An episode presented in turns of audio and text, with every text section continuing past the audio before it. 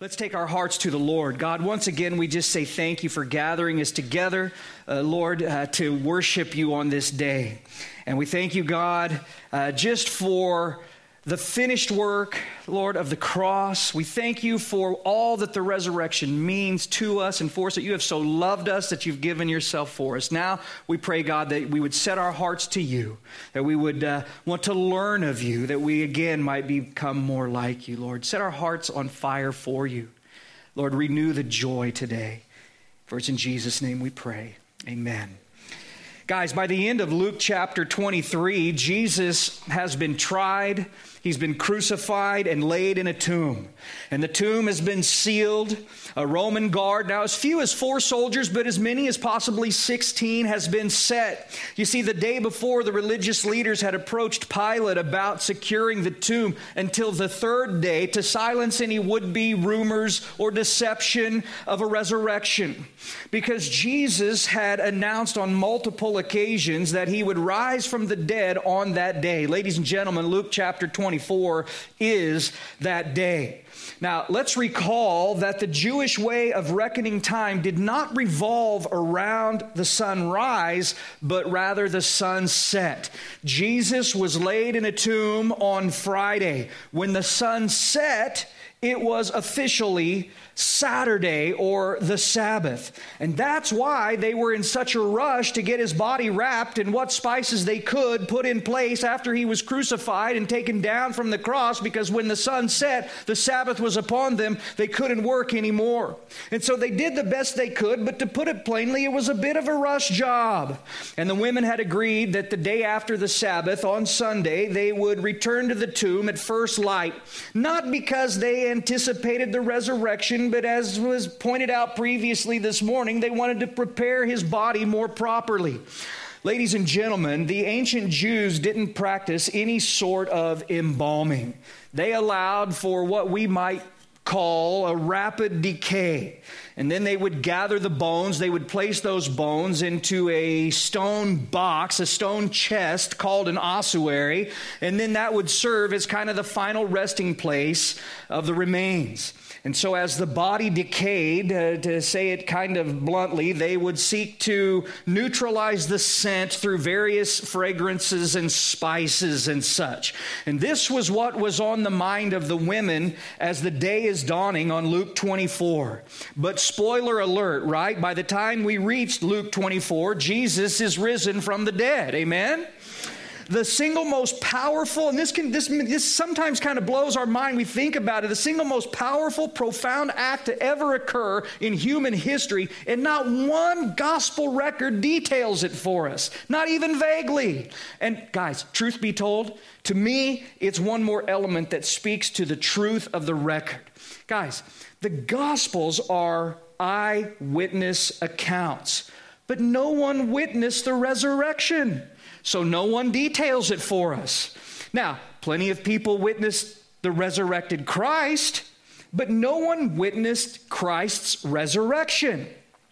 Listen, if someone was making all this up, I would be prone to think that that is one spectacular detail that I would not leave out. You know, we would talk about the light emanating, the fog rolling, the angels singing. I mean, this is the crescendo of our story. There's none of that. Now, there's a bit of drama surrounding the angelic appearance to the women and how the soldiers shook for fear and became like dead men. And that's because uh, there were eyewitnesses to that. But as for the actual resurrection, guys, we see Jesus put to death upon a cross, placed in a tomb, and by the time the women show up on Sunday morning, he's already gone. Turn your attention with me. Let's look beginning in verse 1.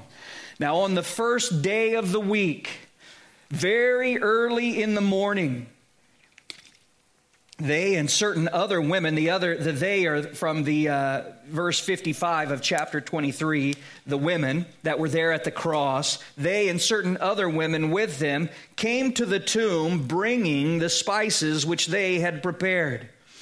But they found the stone rolled away from the tomb. And then they went in and did not find the body of the Lord Jesus. Now, as you read the other gospel accounts, you begin to get a little bit of a composite of everything going on here. The reason that the stone is brought up and how it was already rolled away is because that was the topic of discussion as they were making their way to the tomb early that day. They wondered how were they going to get the stone rolled back? Because the tomb would have been carved out of stone, a big, you know, kind of cave carved into the side of a hill. And what they did was to dig, or I guess more accurately, they would sort of chisel slash dig a channel into the stone in front of the opening, and then they would roll a large stone, kind of carve the width of the channel into that channel. Uh, something like we have the image here, something like this, right? So they would carve in. Now, I'm not saying this is that tomb, but it is a tomb. And they carved it into the side of the hill. They have the stone. They would roll it into the channel in front of the opening. Now, this would prevent like vandalism or desecration, robbery, things of this nature. But it was not something that a few women were going to move. Guys, a typical stone would weigh two, three, maybe even 4,000 pounds. It would take several men to even budge this thing. But when the women showed up, they found the stone already rolled away from the tomb. And Matthew addresses the mystery for us. He tells us that an angel rolled it back. But listen, not so that Jesus could get out, right? We know Jesus didn't need any help. I mean, can you imagine this? There he is inside. Hey, guys, somebody, I'm alive. There was none of that. Our Lord passed through, you know, with the resurrection body, he would pass through. Well, he didn't need any help. It wasn't so that he could get out, it was so that the women, so that Peter and John and anyone else for that matter could get in and see that Jesus wasn't there, but that he had risen from the dead. Now, in verse 4, it says, and it happened as they were greatly perplexed about this, that behold, two men stood by them in shining uh, garments. And then, as they were afraid and lowered their faces to the earth, they said to them, Why do you seek the living among the dead? He is not here, but is risen. Remember how he spoke to you when he was still in Galilee, saying, The Son of Man must be delivered into the hands of sinful men and be crucified, and the third day rise again. And they remembered his words. Interesting, isn't it?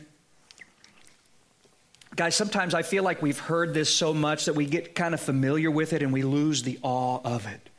Think about what's happening here. Their, their first reaction upon seeing the stone rolled away wasn't, Jesus is alive.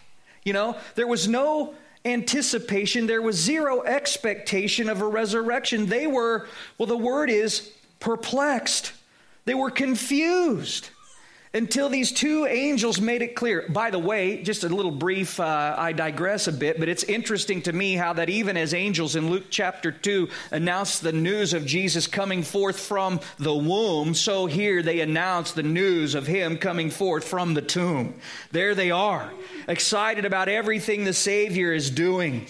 But the angels seem almost surprised, sort of shocked that the women were even there. They ask him a question Why do you seek the living among the dead? In other words, guys, why are you coming to a graveyard to look for Jesus?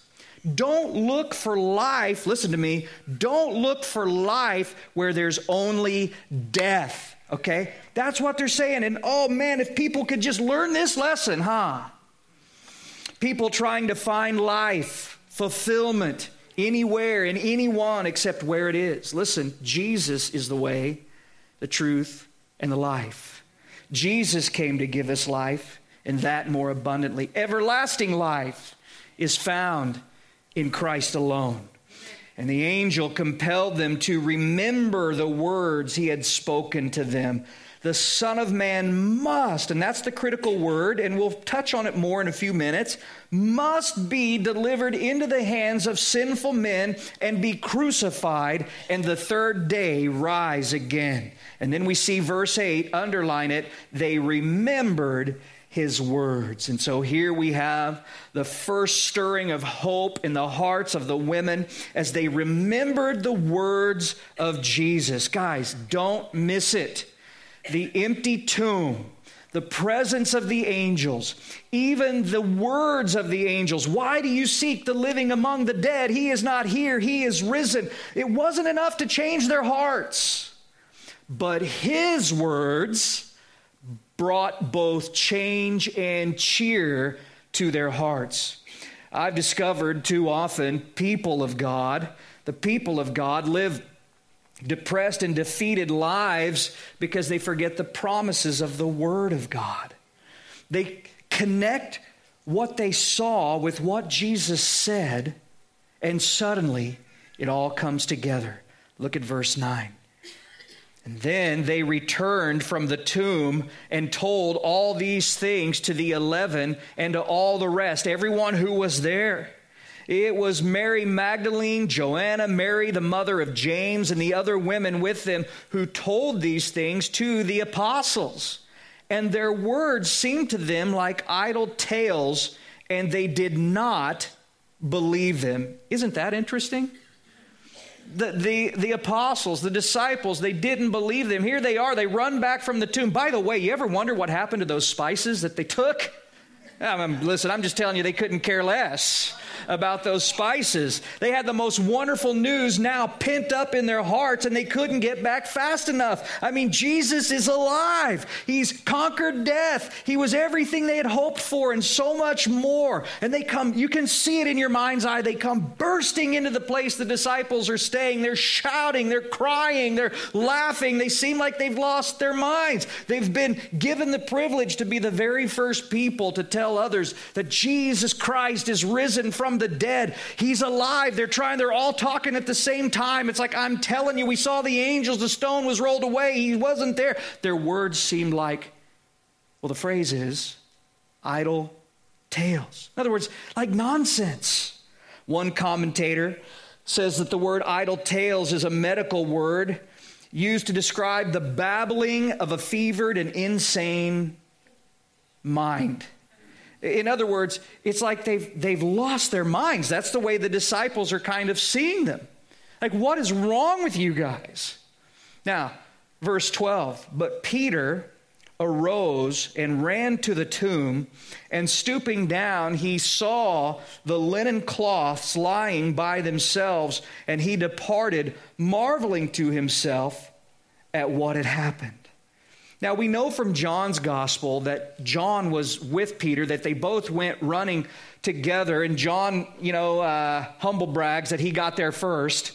And then. Uh, but he stopped at the, at the edge of the tomb, and then Peter runs in. That's why we see here Peter was the first one to stoop down to run in to check out what was happening. And what they saw, like you see Peter just kind of wham, and you can kind of, from that picture we had, you can kind of see him like stoop down in there. And then he goes in there and he starts investigating the scene, and John follows along. And what they saw looked like the undisturbed wrappings of the body of Jesus, but the body of Jesus itself wasn't in them. Imagine like a cocoon, like a chrysalis. It, like, in other words, it was like his body had simply dematerialized and passed through the grave cloths. They weren't all disheveled. Uh, they weren't, you know, as though they had been torn through or ripped apart. They were laying there perfectly undisturbed, except for the, the one little cloth that was covering his face had been taken and folded and set aside in another place. They were mesmerized. Peter, well, the word is marveled to himself. What is going on? But it didn't make sense. What in the world has happened here? They're trying to add it up. It's like they're doing the math, it's not adding up. The dots aren't connecting for them. Now, at this point, John tells us that when he went in and he saw and began to think through that he believed. But for all this, Peter, though he can tell something powerful, he's marveling, he can tell something powerful has happened here, but he still isn't ready to receive it. And so Peter heads home. Are you with me?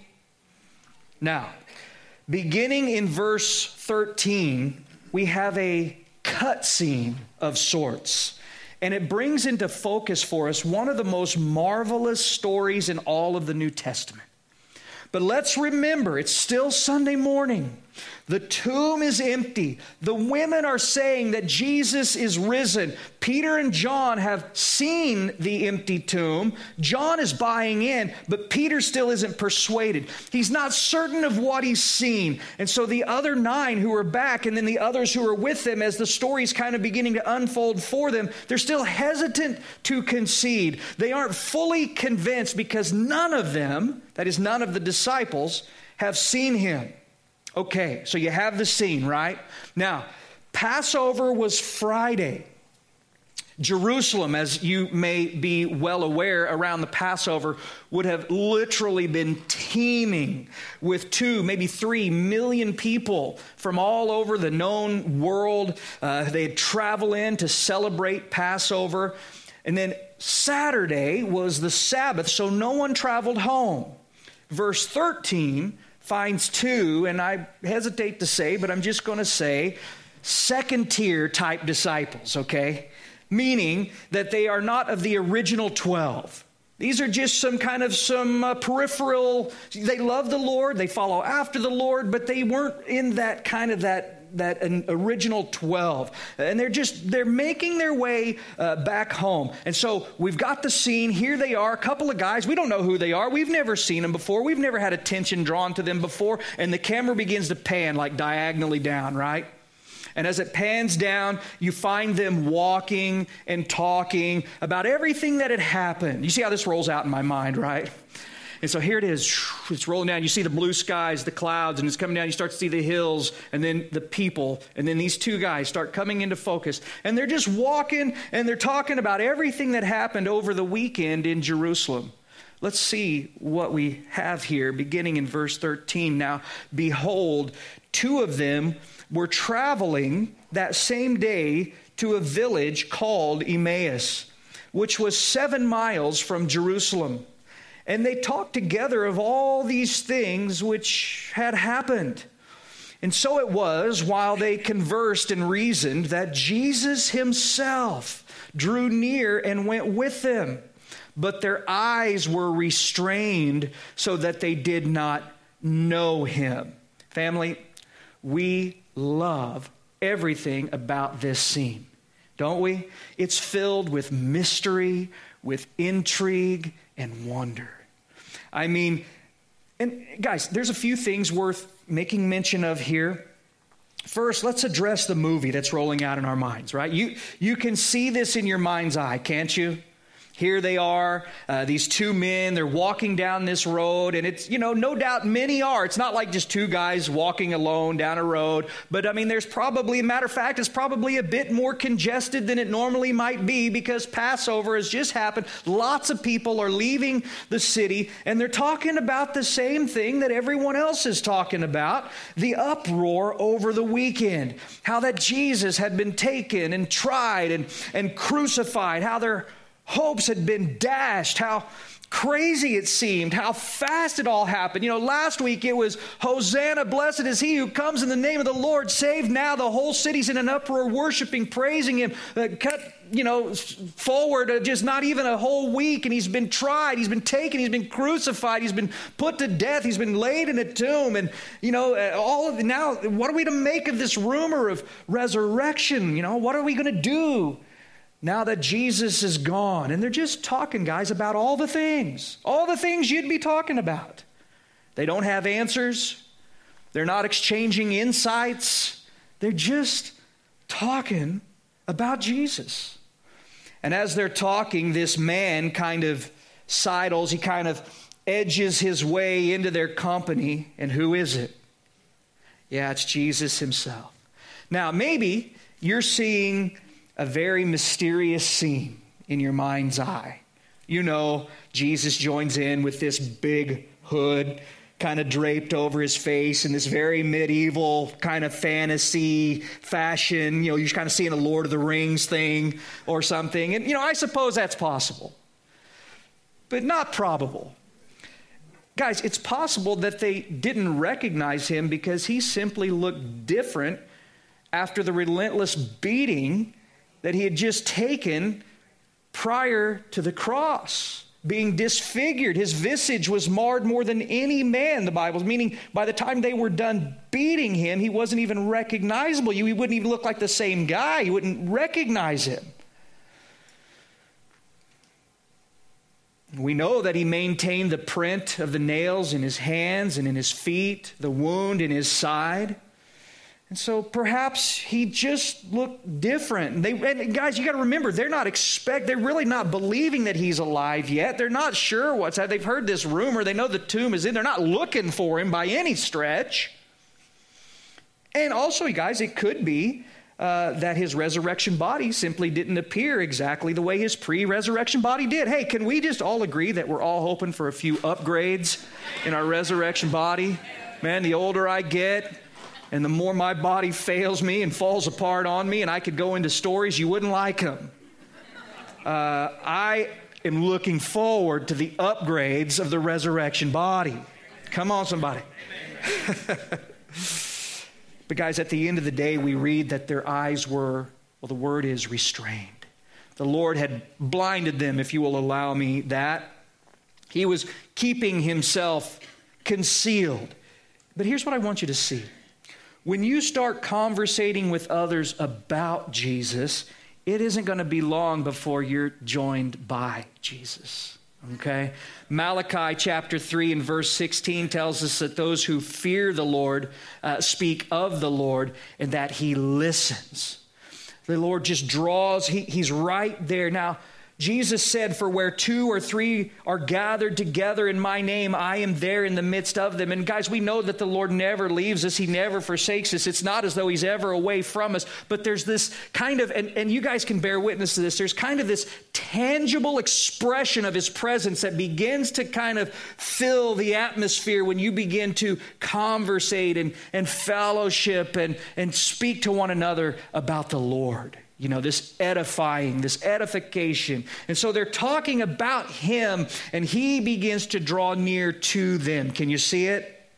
He's drawing near. But guys, think this through. Jesus has risen from the dead. He could have appeared to a priest, he could have gone to the temple. You know, he could have showed himself to the who's who but we love the Lord's desire to draw near and make himself known more to the who's he, right? Uh, these guys weren't famous, they were simple, common, everyday, otherwise anonymous individuals. Now, think about it. He's appeared to a few women who virtually have zero social status and Two, these two men who we don't even, I mean, one of them, their name doesn't even get an honorable mention. We don't even know who they are.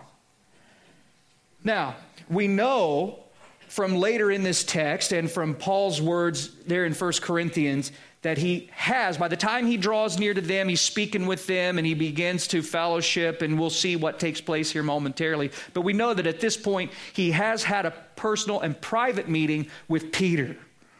Okay, Peter, you remember the one who went in, wasn't sure, wasn't convinced. He's guys, you got to remember this guy. He's he's on another level. Peter's on another level. He's denied the Lord. He's he feels like he's completely failed the Lord, and so uh, he just goes home. You know, he's like, I don't know, and he just he goes home. Uh, but he's we don't know about this meeting or anything that took place in this meeting other than the fact that Jesus met with him in order to restore him personally and privately. But here's the take home.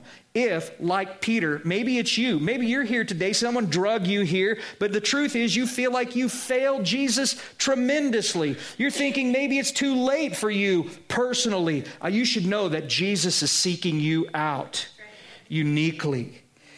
He wants to meet with you intimately. He wants to restore you, love on you individually, just like with Peter, you see. Or perhaps you're just a common, everyday kind of person.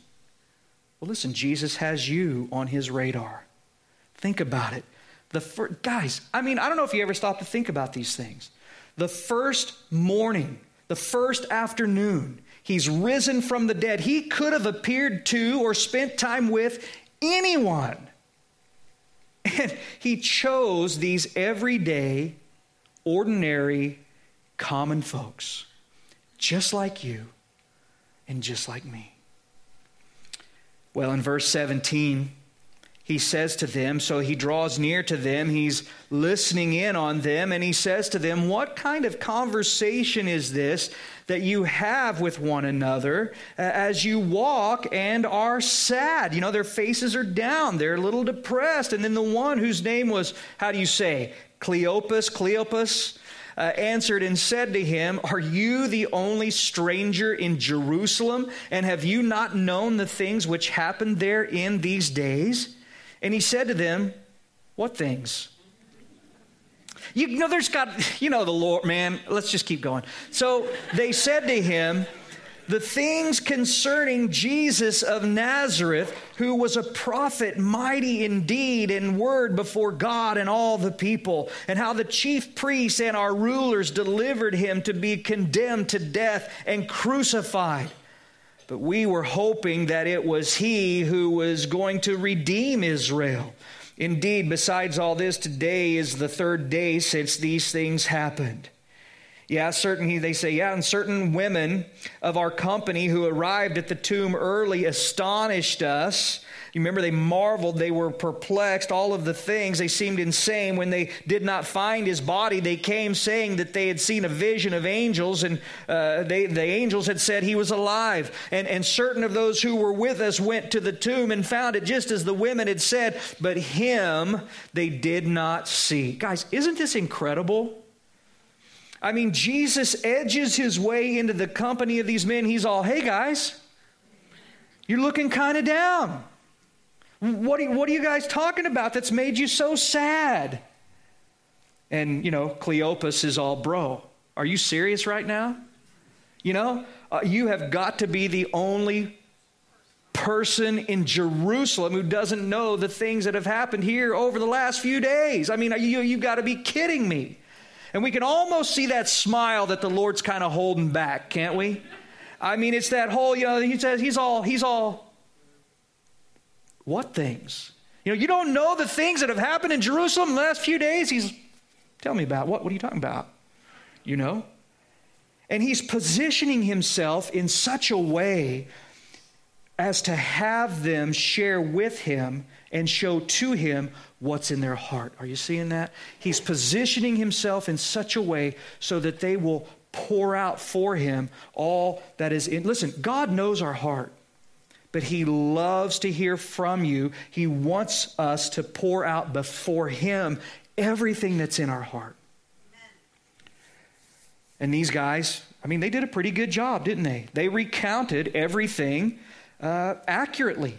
But essentially, what they said was we were following after Jesus. We had placed all of our hope in Jesus, but things didn't turn out like we thought they should or like we hoped they would. They were hoping for one thing, right? That Jesus would be the man who would set them free from the bondage and oppression of Rome, that he would redeem Israel. But what happened was another thing. He was crucified and their hopes were crushed. But, ladies and gentlemen, you should realize that this mentality is not altogether uncommon still today. People will come to Jesus. People will begin to follow after Jesus because they have certain expectations, certain anticipations. They expect that Jesus will uh, be the end of all their problems. No more worries, no more woes, only upward and onward from here. You know, Jesus is going to give them a new job. Maybe Jesus is going to give them a new spouse. You know, he's going to heal every sickness and uh, deliver them from every addiction. And guys, there are times the Lord will do those things. But I'm here to tell you, it doesn't always go the way we think it should go. Okay? And people will wind up sorely disappointed and disillusioned and disheartened. because they were hoping one thing. They had set their mind, their heart on this thing, but what happened was another thing. Guys, it's true that Jesus came to deliver us, to set us free, but not from every struggle or circumstantial hardship in this world. In matter of fact, Jesus made one of those promises you probably hard to find in your Bible promise book, but he said, In this world you will have tribulation. He came to set us free, right, from the penalty of sin, from the power of sin, ultimately from the very presence of sin. Maybe you remember when John the Baptist was in prison. Do you remember that scene? How many of you recall that scene in your mind's eye? And there he was, and he sent to Jesus, and he's all like, hey, he sent some of his disciples to the Lord on behalf of himself because he was in prison. And he said, uh, listen, are you the one that we're looking for or not? Or not? This was his question through the disciple. Listen, John wants to know, are you the one we're looking for, the one we're waiting for or not? And the implication was, hey, Jesus, I thought you came to set the captives free. And here I am sitting in prison. Listen, I'm the one who's gone before you. I'm the one that's been pointing others to you. I'm the one that's been talking and all about you. And, you know, I'm your man. And here I am. You came to set the captives free, and I'm in prison. What are you doing? And Jesus said, Go and tell John the things which you hear and see. The blind see, the lame walk, the lepers are cleansed, and the deaf hear. The dead are raised up, and the poor have the gospel preached to them. Listen, and blessed is he who is not offended because of me. That is, you don't stumble because Jesus isn't doing everything exactly the way you think he should or hoped he would. And Jesus says, Blessed is the, well, I thought Jesus was going to, I mean, I did it and all that. He said, Listen, it's not always going to go the way you want it to go, the way you think it should go or hoped it would go. Now, if your hope isn't to have an easy life, uh, which is a lot of times, again, why people come to Christ. They think, well, he's going to take away all my problems. To make it's going to be smooth primrose path from this way forward. If, if like you're like, no, uh, you, but remember what Jesus said: if anyone wants to come after me, let him deny himself, take up his cross, the instrument of death to self and the self will. He said, and, and then you can follow after me. Now, if your highest hope then isn't to have an easy life, but like Paul the Apostle said, that I may gain Christ and be found in him, notice, not having my own righteousness, which is from the law, but that which is through faith in Christ, the righteousness which is from God by faith. Notice that I may know him and the power of his resurrection and the fellowship, oh, we don't like this one, of his sufferings being conformed to his death, if by any means I may attain to the resurrection from the dead. Ladies and gentlemen, if that's what you're looking for, you will not be disappointed. Now, in verse 25, he said to them, O foolish ones, and slow of heart to believe in all that the prophets have spoken. Ought not the Christ to have suffered these things and to enter into his glory? And beginning at Moses and all the prophets, he expounded to them in all the scriptures the things concerning himself.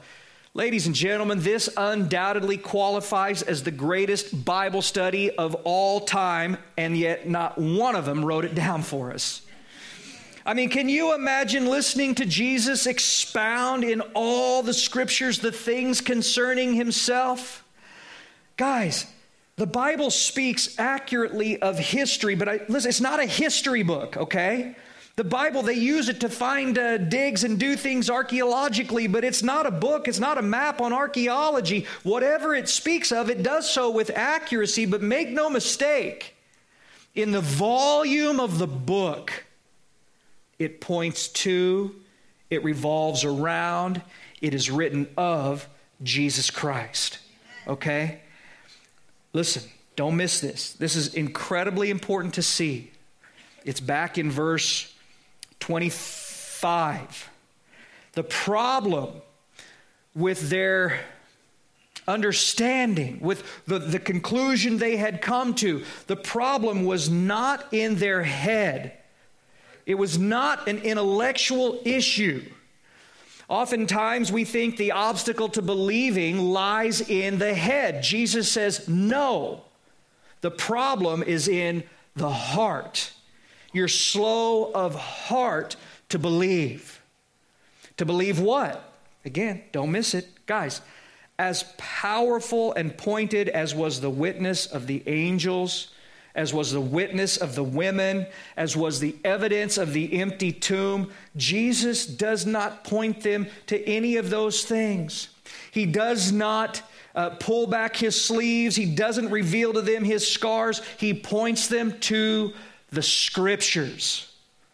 Okay? You, he says, in essence, need to believe in all that the prophets have spoken. He said, O foolish ones and slow of heart to believe in all that the prophets have spoken. The general gist is this if you don't believe the word of God, you're a fool. That's what he says. People constantly trying to attack the integrity, the veracity of the Word of God. Jesus says a person is a fool not to believe it. And not to believe it, most of it. I mean, all of it except the really far fetched stuff like Jonah in the belly of the great fish or parting of the sea or, you know, these kinds of things. You can believe everything but that, right? It's not what it says. In all.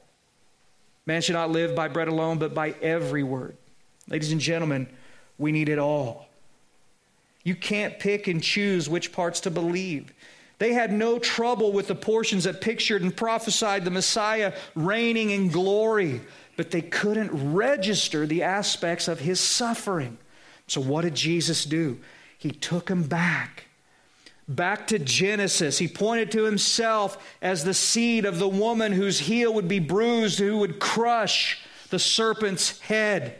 He spoke to them of the one who would bring the in Abraham all of the nations would be blessed. Genesis 22, the picture of Abraham the father being willing if necessary to sacrifice his only son. Exodus chapter 12, the Passover lamb of God and how its blood was shed to bring deliverance of the nation. He spoke of the sin offerings, the peace offerings and how they were all foreshadows fulfilled in the offering of himself for the sin of the world. He pointed to the crucifixion in Psalm chapter 22, how his bones were out of joint, how his hands and his feet were pierced, and how lots were cast for his clothing. He spoke of the good shepherd of Psalm 23, the suffering servant of Isaiah 53. I don't know. Maybe he pointed to himself as the high priest in the order of Melchizedek, the man who wrestled with Jacob the lion of the tribe of Judah and the princely Messiah of the book of Daniel who would be cut off, but not for himself, and who would establish a kingdom that would never end. Family, on and on he went, expounding and opening the scriptures to them.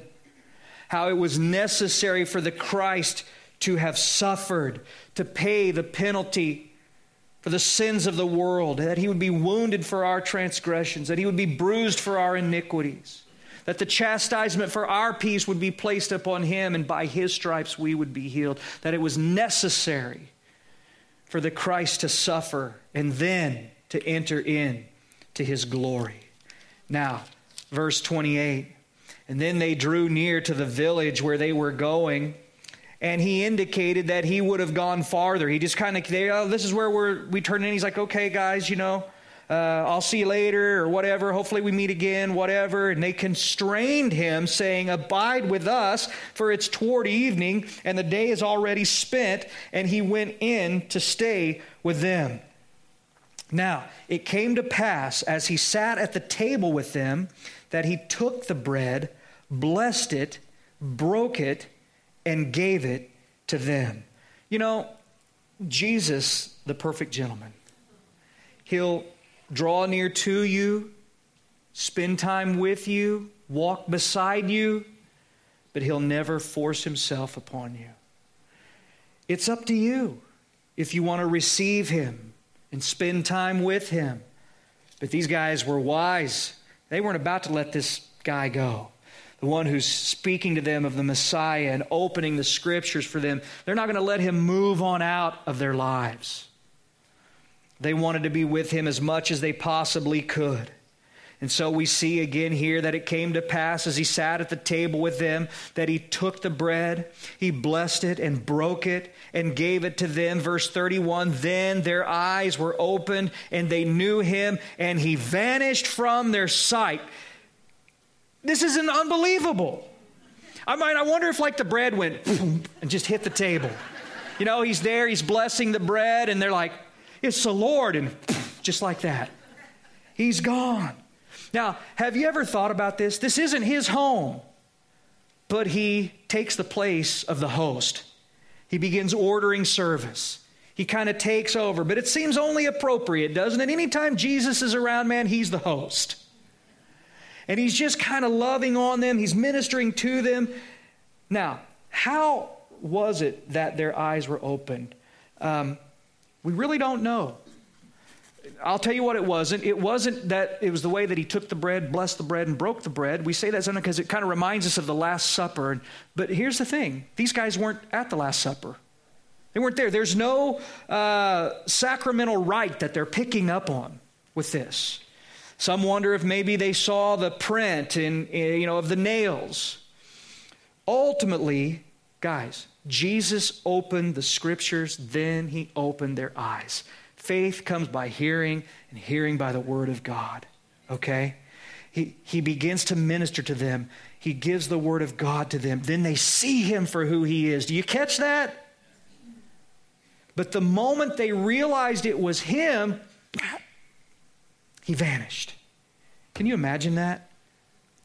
I mean, you're picking your jaw up off the floor. You're, you're, you're looking at one another. You're stunned. You're shocked. You're surprised. You're fired up. You know what I'm saying? Where it says their eyes were opened, it speaks literally of the pulling back of the curtains. Sometimes we're disappointed when the curtain's pulled back, aren't we? I mean, how many of you love to watch a good magician? But then you always want to know how it's done. Well, show me how the trick is done, you know. And I've been to Vegas a few times and I've been in the magic shops, and maybe it's the same everywhere, but they always say this the trick is taught when the trick is bought. You know, you got to pay for it. And so, okay, okay, I want to learn, I want to learn. You pay, and then they show you the trick, and you're kind of like, oh, that's it. You're always like dis, disheartened, disillusioned, you're like disappointed. That's it. You know, remember that scene from The Wizard of Oz? Pay no attention to the man behind the curtain. But they'd be disappointed, be disillusioned. Listen, I'm going to tell you, Jesus wants to pull back the curtain for you. He wants you to see exactly who He is. And, ladies and gentlemen, you will stand in awe. Now, in verse 33, or pardon me, 32, uh, and they said to one another, did not our heart burn within us while he talked with us on the road, while he opened the scriptures to us? Notice the Lord is the one who opens the scriptures to us. And so they rose up that very hour and returned to Jerusalem and found the eleven and those who were with them gathered together, saying, The Lord is risen indeed and has appeared to Simon and they told about the things that had happened on the road and how he was made known to them in the breaking of bread. These guys, remember now, this is about seven miles away. And it was already evening. Remember, like, well, the day spent, just come on in here. They start doing dinner. They get to see, they, they pick up on who the Lord is, and they're like, we ain't wasting time. We're, we're running back. They did a 14 mile hike. They wasted no time. They were passionate about proclaiming the message. Family, this is, always happens once you've met the risen and living Christ. You have something exciting to share and you want to make it known to others. And as they're talking, there they are in the room, back in that, that room that they were in in Jerusalem. And we discover, as they're talking about the Lord, what happens? The Lord shows up in their midst. Look at verse uh, 36. Now, as they said these things, Jesus said to him, he said, he said, Peace to you. So there he is. He shows up in their midst. He ministers to them. He looks at, he, he, he uh, uh, eats with them. Now, I said we were only going to go through 35, but I'm going to cheat a little bit. Um, and uh, worship team, if you guys want to make your way up, you can. Look over at verse 44, okay? And then he said to them, These are the words which I spoke to you while I was still with you, that all things must be fulfilled which were written in the law of Moses and the prophets and the Psalms concerning me.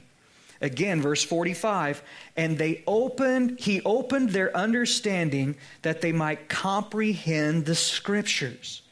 And then he said to him, them, Thus it is written, and thus it was necessary for the Christ to suffer and to rise from the dead the third day, and that repentance and remission of sins should be preached in his name to all nations. We'll stop right there.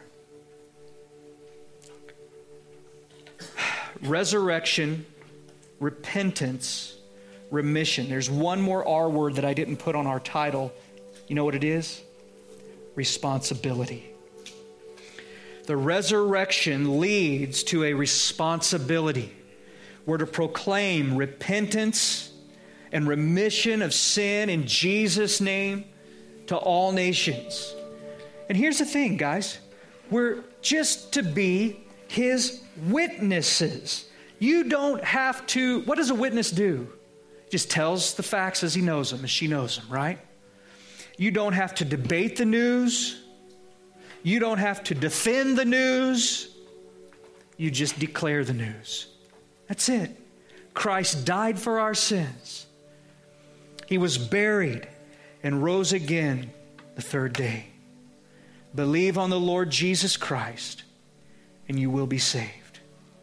For he is risen Oh, you guys, the test. For he is risen. All right, let's bow our hearts.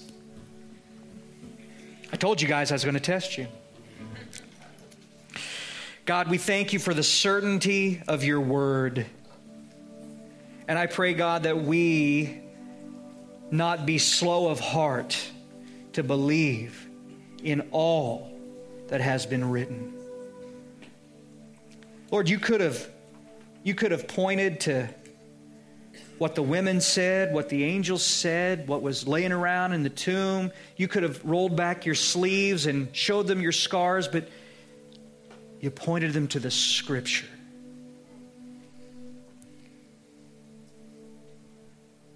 And so, Lord, I pray that we believe in all that's been spoken with all of our heart. We thank you for loving us, for solving the sin dilemma, and reconciling us to yourself through the work of the cross. And, ladies and gentlemen, while our heads are bowed and our eyes are closed, we're preparing our hearts for communion.